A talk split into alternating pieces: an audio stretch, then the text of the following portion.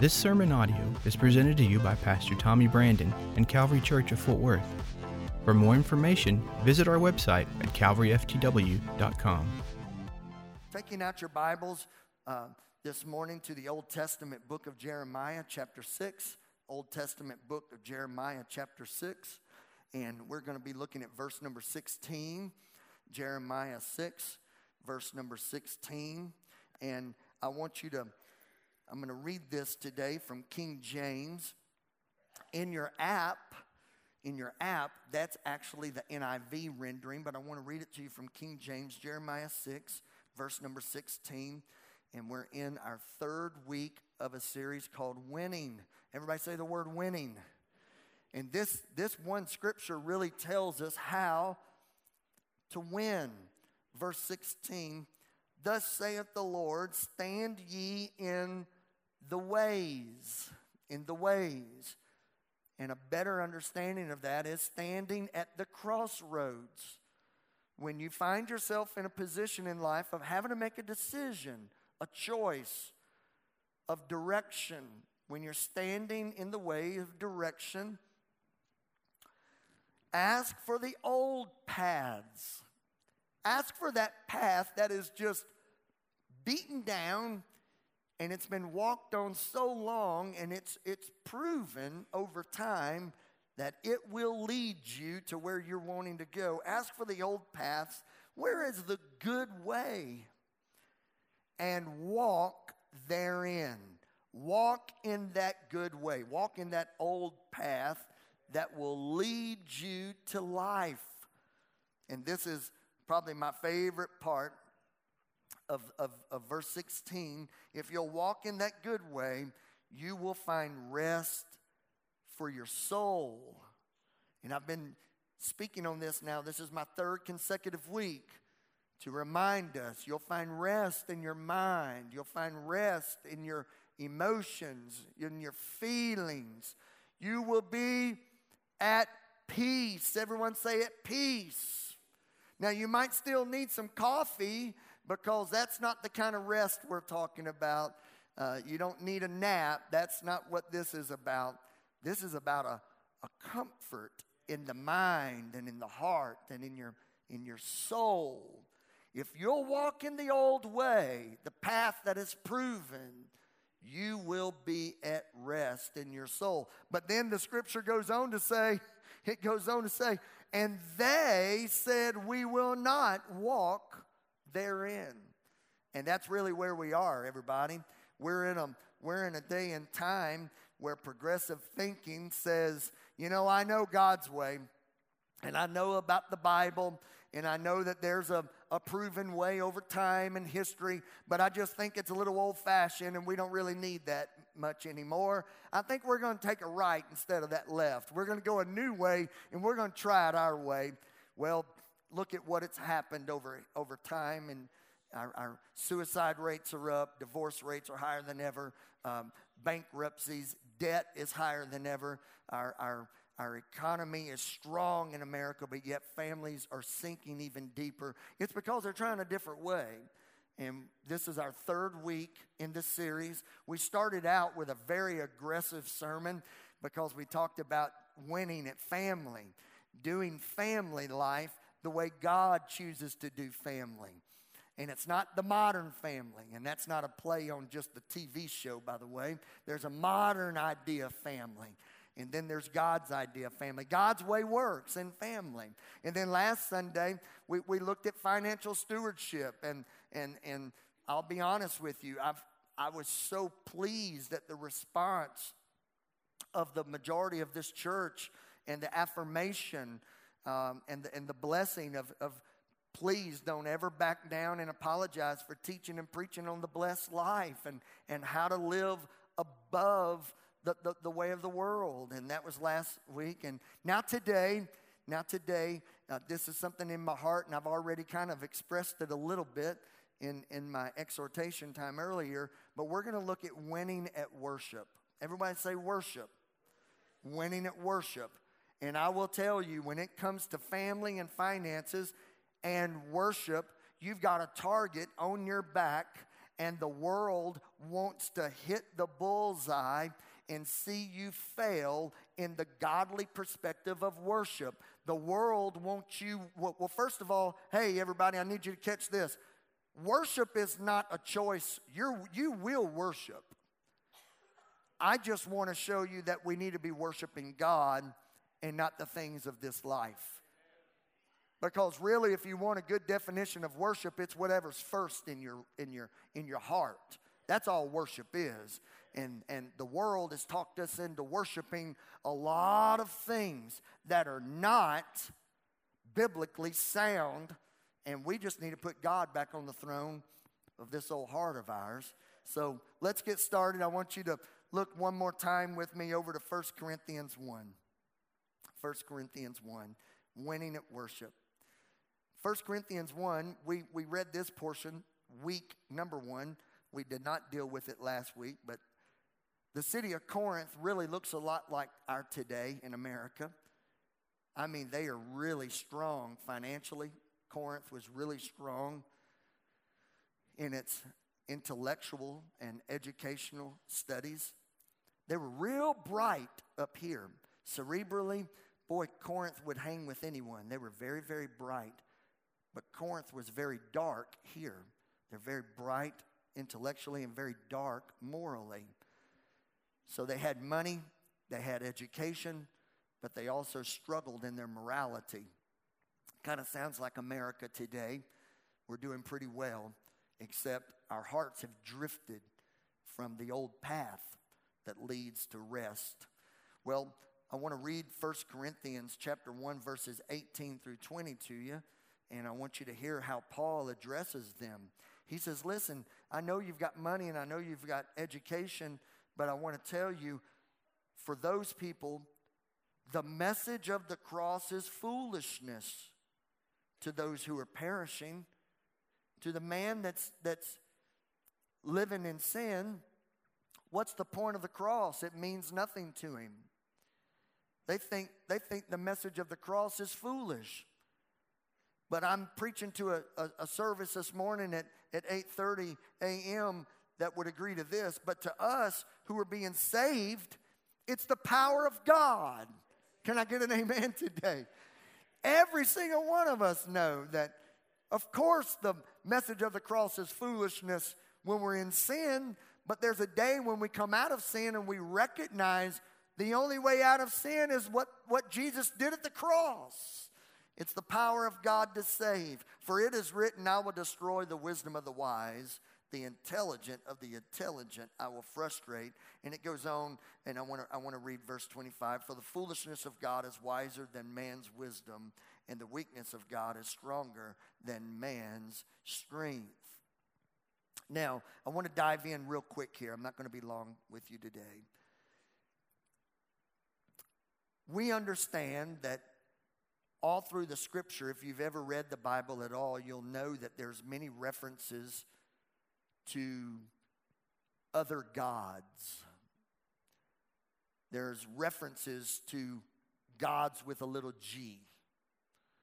They're only carrying that title not because of their divinity, but because of what man has chosen to place on them as, as a God. And, and to help you out with what I mean is there no, there's no competition with, with God until we make there to be competition. You can literally take anything and everything and make it a little g God in your life. You can take a hobby. You can take even something beautiful like family you can take education, something very valuable. You can take trends. You can take fads. You can take anything and make it a little g God in your life. But this is what the Bible says way back in the Old Testament book of Deuteronomy 6. And then I'll read another scripture for you from Deuteronomy 11. Deuteronomy 6, verse 14 says, do not follow other little g gods. Do not follow your desire to place anything equal to or greater than me, do not follow little g gods, the gods of the people around you. For the capital letters, Lord your God is among you. He's a jealous God. There is a jealousy that rises up in Jehovah God when humanity tries to place anything equal to or greater than Him. He wants all of your heart. You can't give Him a piece of it. And all of us in the room, me included, we've all been guilty of trying to piece out our allegiance. I'm going to give God a little bit today. And, and the Lord is jealous. He wants all of you. Someone say amen. He doesn't want a piece of you, He wants all of you. He doesn't want just your Sunday morning. There's a lot of us in Western Christianity that try to live for God for an hour a week. And then we wonder why things are falling apart in our world. We wonder why things are falling apart in our homes, in our marriages, in our families, because we try to model Christianity to our children for an hour a week. And then, whenever we even bring our children for the hour a week, we're not even there spiritually, we're just there physically out of routine. I see it, uh, I see it all the time. I see it all the time where parents do their due diligence of coming to church with their children, but when at church, they're not even at church, and then they wonder why their children have no relationship with God because they followed right behind mom and dad's footsteps. You can't have an ongoing, thriving, alive, fresh relationship with God for, for checking off your box of church attendance. You got to be in the moment. You got to be in His presence. You can't bring big G God down to little g status. Don't follow other gods. And then just a few chapters later, Deuteronomy 11, be careful. Everyone say, be careful. Be careful, or you will be enticed to turn away and worship other gods and bow down to them. Now, I'm fixing to give you some, some cool stuff that I, I find fascinating. And I want to talk about these three little g gods in Scripture. And then we're going to look at corresponding scriptures with them. And it's been my three topics this month. So check this out, everybody. For, especially, there's a handful of you that will really enjoy this. This is just kind of your way of thinking. One of the main enticing pressures that we feel in, in the scriptures and now in our current day is the God of pleasure. Now, in the Bible, this was referred to as Shira. Asherah. Some I've heard when you when you go to certain websites, you can click the the audible and you can actually hear pronunciations and there's been two Asherah and Asherah. Asherah and Asherah. I'm from Louisiana, so I'm just going to say Asherah and, and be done with it because I'm not, which, I'm not sure which one's correct. But I do know what it is it's the God of pleasure. Everyone say the God of pleasure. Here's what the God of pleasure is it's basically this it's how do you handle how do you handle your your life and your relationship opportunities.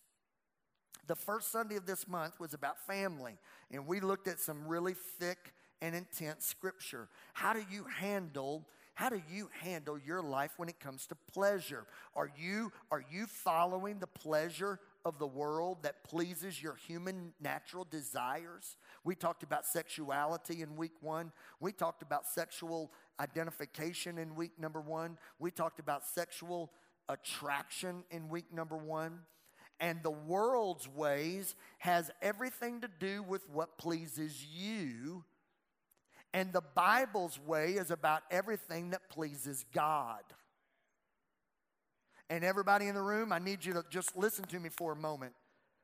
There is an enticing spirit in this world that wants you to be so self centered, that wants you to be so selfish, that you only operate looking for the pleasure of your own self. When I was a student pastor, I would use the term meitis.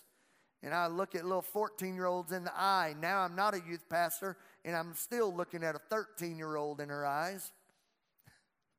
Mine. Some of you are like, I wonder who's talking about. Mine, mine, mine 13 year old. And they suffer from a cancerous disease called meitis. Now, here's the worst part so are you, and so am I. It's a natural thing for us to seek to please ourselves. And there was a little g God in the scriptures. It was a spirit, it was a little g God, Asherah, that the flesh would turn and submit to and worship. Here's a second one. We dealt with it last week, and it's mammon. Everyone say mammon. The God of possessions. Asherah is how do you handle your, your life? How do you handle your moment? How do you handle your lifespan, your season? How do you handle your interactions with others? Is it all about pleasing yourself? Mammon is the God of possessions. It's how do you handle your stuff? How do you handle your items? How do you handle your money? How do you handle what, what God has given you? And, and the little g of mammon is a cousin to Asherah. And, and, and that idea is it's all yours. It creates greed. It, it births hoarding. It, it, it stimulates the, the pleasure of, of always taking and never giving, always holding and never releasing. Mammon as a spirit. It's the God of possessions. And it's not just $100 bills, but it's, it's every single thing that God puts into your life and you've got the pressure on you in this society and in the culture we are in to worship stuff. The more stuff, the greater success. The more stuff, the greater the happiness. The more stuff, the greater the greater sleep at night. And it's proven, everybody, it's proven that new path is not working. It's not about stuff. And there's nothing wrong with stuff. Everything's wrong when the stuff becomes a big G God in your life. And stuff never can be a big G until you turn it into one. And, and God is calling us to say, listen, stop making pleasure your number one priority and stop making possessions your number one priority. You need to go the old path, the good path, the path that finds rest, you need to put me first in your life. And then today, our third little g God, you'll see it in your app notes. It's Baal. Baal. Asherah is the God of pleasure. Mammon is the God of possessions. And Baal is the God of power. Now, let me just kind of work a little bit with this. And, and this is equal, this is equal to male and female today for sure. And that is there is a an enticing spirit that makes us feel as men and women that we really don't need God. That we have enough power within ourselves to make things happen. I don't need God to go work. I don't need God to stay in a healthy marriage. I don't need God parenting. And all the parents said, That's bull.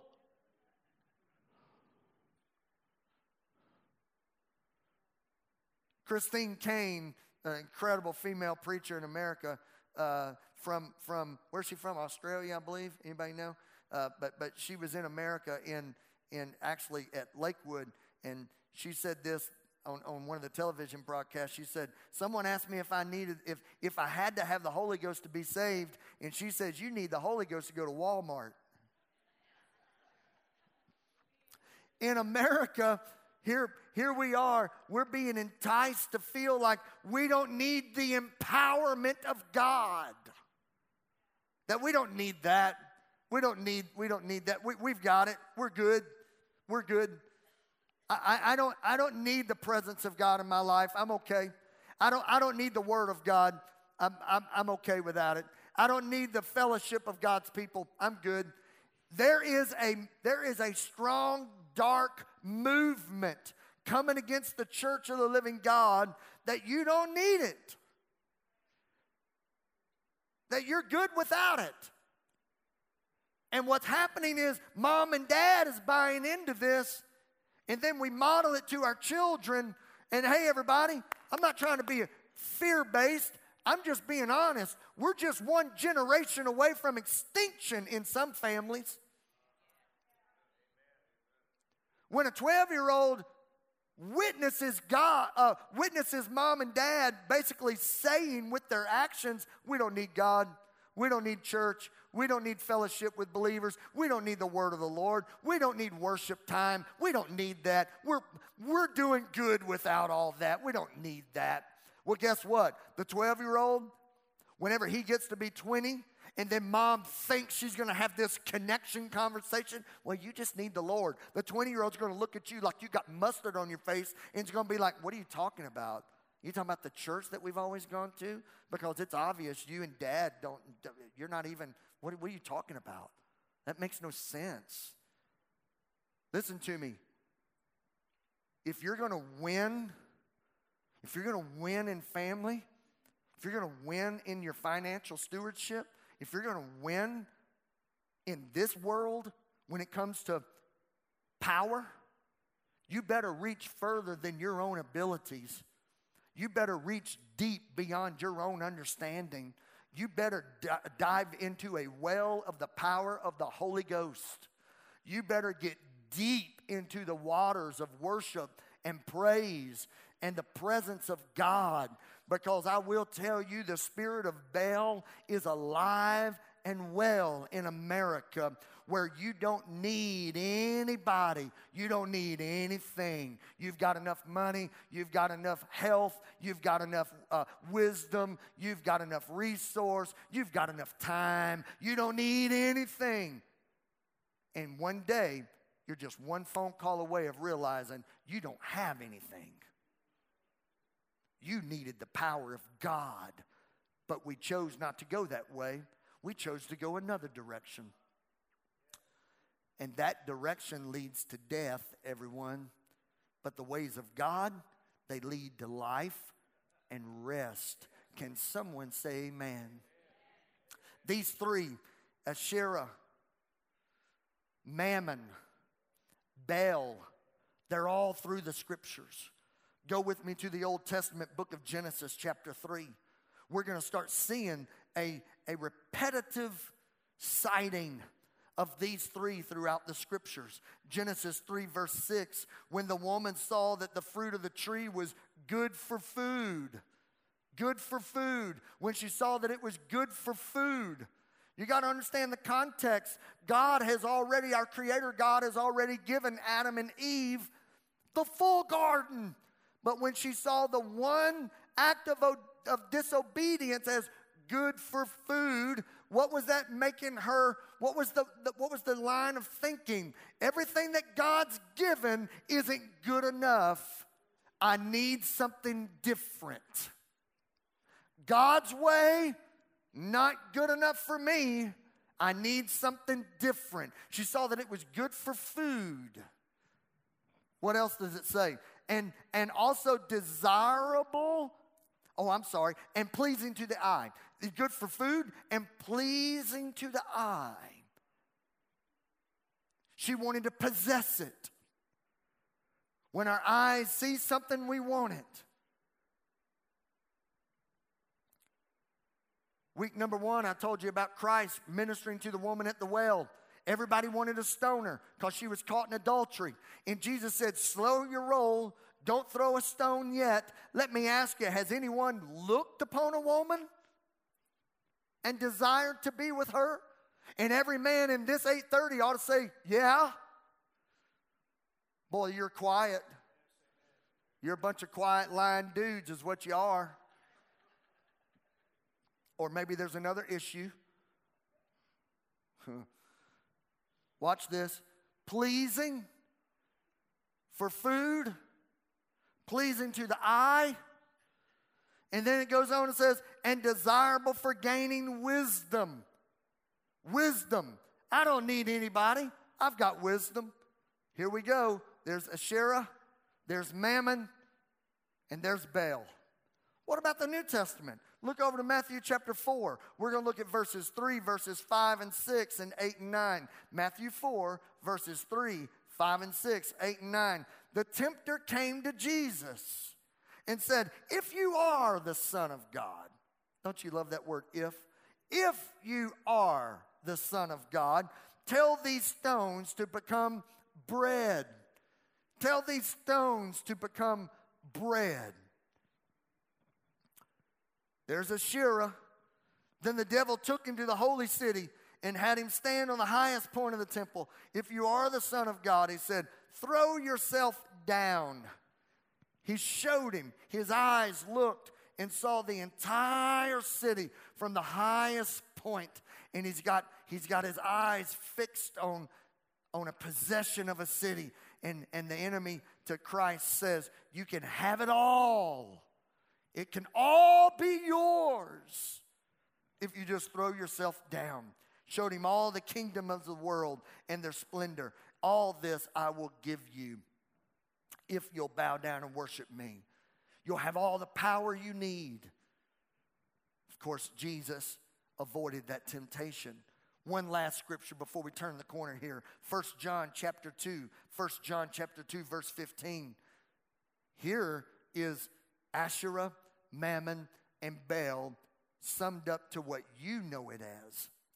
Do not love the world or anything in the world. If anything loves the world, the love of the Father is not in him. For everything in the world, the cravings of sinful man, everyone say the lust of the flesh, and the lust of the eyes, say the lust of the eyes, and the pride of life, say the pride of life it's the cravings of sinful man. It's the lust of his eyes and the boastings of what he has and what he has done.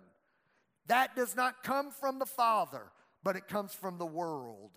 The world and its desires pass away, but the man who does the will of God lives forever. Now let's let's turn the corner here and let's talk about how we win in worship. I know it's old, I know it's an ancient path, but we're standing at a crossroads and we have to choose the good way. We have to choose the way that works, everybody. Are you ready for it? You talk about going against culture. We're fixing to, we're fixing to just take our hand and go up the grain. We're going to rub the nap, David Law. We're going to go up the nap on the carpet. The old way still works, and that is keeping the Sabbath holy. We're going to talk about an action, a verb today. A lot of folks have viewed the Sabbath as going to church. No, it's more than that. Sunday, it's, it's, it's greater than that.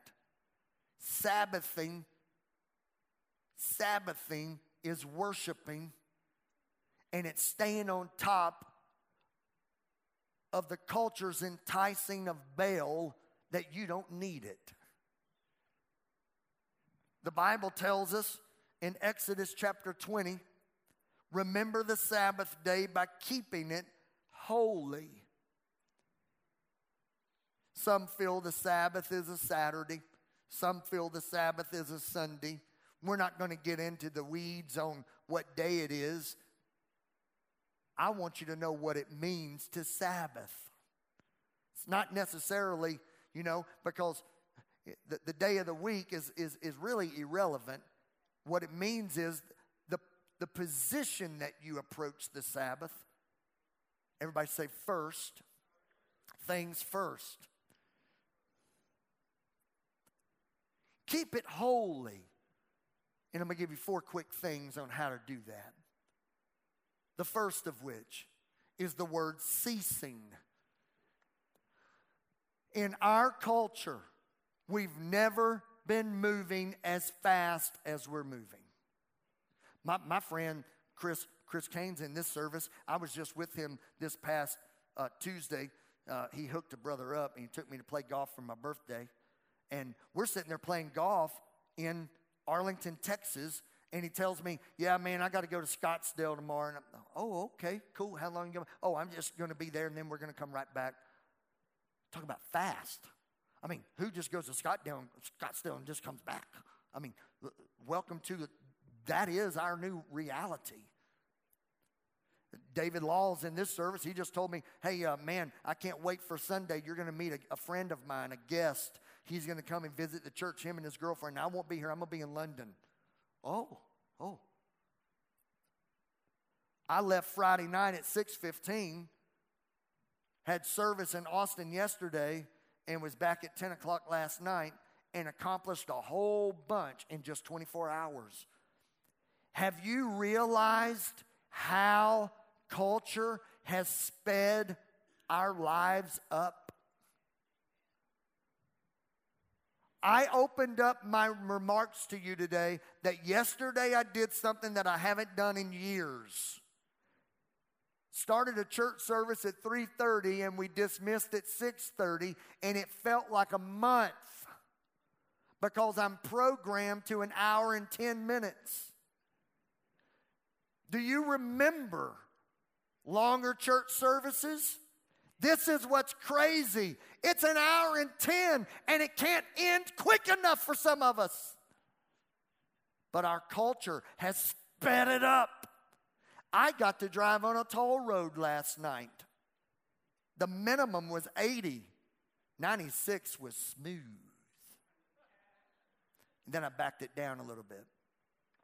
Fast, fast, fast.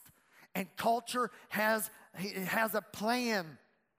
The enemy has a plan. His plan is to speed you up to the point that you're redlining. Culture wants to speed you up to the point that you're going to implode. You're going to implode because you don't think you need any rest. You don't need a Sabbath. You need to work. You don't need a Sabbath. You need to play. You don't need a Sabbath. You need to go. Go, go, go, go, go, go, go, go, go, go, go, go, go. Go, go, go, go, go, go, go, go, go, go, go, go, go. And the spirit of Baal says, Of course, you can take it all alone. You can do this, you can do that, you can be in that, you can be a part of that. Just go, go, go, go, go, go, go, go, go, go, go, go, go. But an old path was you need to carve out a first in your life and you need to give it to God. It needs to be a Sabbath, not just an it. You need to Sabbath on the Sabbath. And one of the first things you need to do is you need to cease. You need to turn this off and turn this on. Everybody look at me because some of you slept. You missed it. Turn this off. Turn this on. You can't come into this church at 8:30 without this on and expect to connect with God. And I know it's hard to turn this off because some of you even have to go to work today. Because culture's just twisted the Sabbath around. There's ball tournaments on the Sabbath, works on the Sabbath. Just, just you name it, it all takes place on the Sabbath. And we no longer have a ceasing in the Sabbath. Here's a, here's a second one how to keep the Sabbath holy, and that is worshiping. Worshiping. Worshiping. Not, not sitting and being entertained, but worshiping on your Sabbath. And this is what happens when you do. When you choose to stop this and turn this on in a Sabbath setting where you are active in your Sabbathing, this is what happens. You will be replenished. Jeff Downs, if he can come help me close. Everybody say replenished. Let me tell you what's wrong with the spirit of Baal. Baal wants you to run on empty. Because if you can run on empty, you'll fight with your spouse, you'll cuss out your kids, you'll hate your preacher, you will be miserable because you're tired, you're hungry, you're thirsty, you're depleted.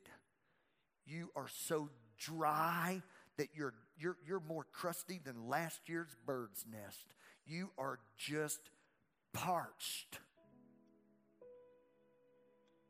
And Baal is winning in a lot of homes, even homes in the church. Because when you come, you got so much else you got to still do that you never really came. All you did was show up. If we're going to win at family, everybody, then we're going to have to stop putting ourselves first and putting our family before us. If we're going to win at finances, we're going to have to stop putting ourselves first and put God before us. And if we're going to win at worship, we're going to have to stop putting ourselves in what we have to do and accomplish first. And we're going to have to put Him before us. If we'll truly Sabbath, you'll leave every presence of God, whether it's the worship song in your car, whether it's taking your lunch break and just kind of going to the parking garage and eating a sandwich and just listening to a podcast from the Word of God, or whether it's a small group, or even if it's here on a Sunday, you'll leave replenished. You would have been in the rivers that are refreshing. If you want to win, it's going to take that. Stand with me today.